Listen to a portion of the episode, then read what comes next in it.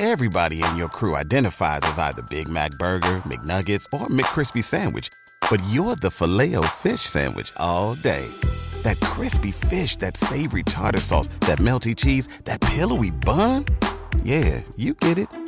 Every time. And if you love the Filet-O-Fish, right now you can catch two of the classics you love for just $6. Limited time only. Price and participation may vary. Cannot be combined with any other offer. Single item at regular price. Ba da ba ba ba.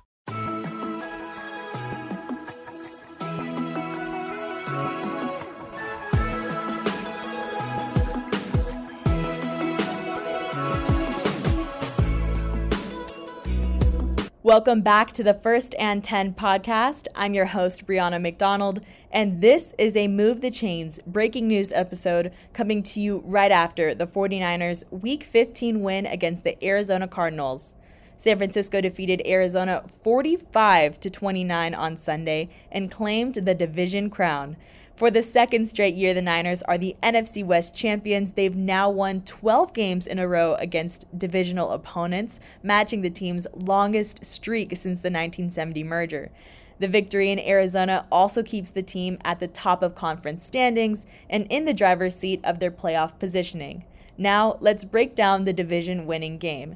After allowing an opening drive touchdown to Arizona, the 49ers quickly responded with a score of their own. Quarterback Brock Purdy found wide back Deebo Samuel for a 12 yard touchdown reception. The score tied the game up at 7 to 7 but it picked up from there on the defensive side of the ball, and cornerback Charvarius Ward intercepted Kyler Murray's pass attempt on fourth and three, taking it to the house for a 66 yard touchdown, Ward's first pick six of his career.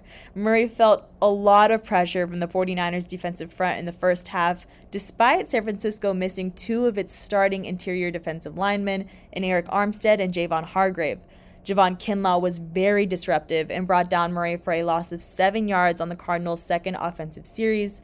From that sack, Arizona was unable to convert and were forced to settle for a 58 yard field goal. And Nick Bosa did what Nick Bosa typically does and also took down Murray for a second quarter sack. Chase Young and Fred Warner got after the quarterback later in the third quarter for a split sack. But just before halftime, quarterback Brock Purdy took a hard hit during the 49ers' third offensive series on a nine yard completion to fullback Kyle Juszczyk. The hit came on a 15 yard roughing the passer call, and after going down on the field, Purdy exited the game to be evaluated in the medical tent. The team's backup quarterback Sam Darnold entered the game for three plays before Purdy was cleared to return to game action.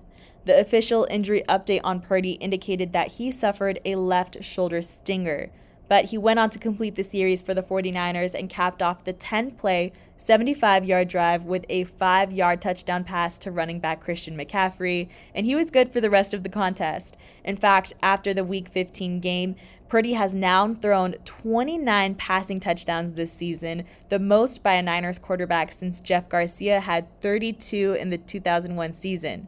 Now, running back Christian McCaffrey completely dominated the third quarter and came away with a historic performance against the Cardinals.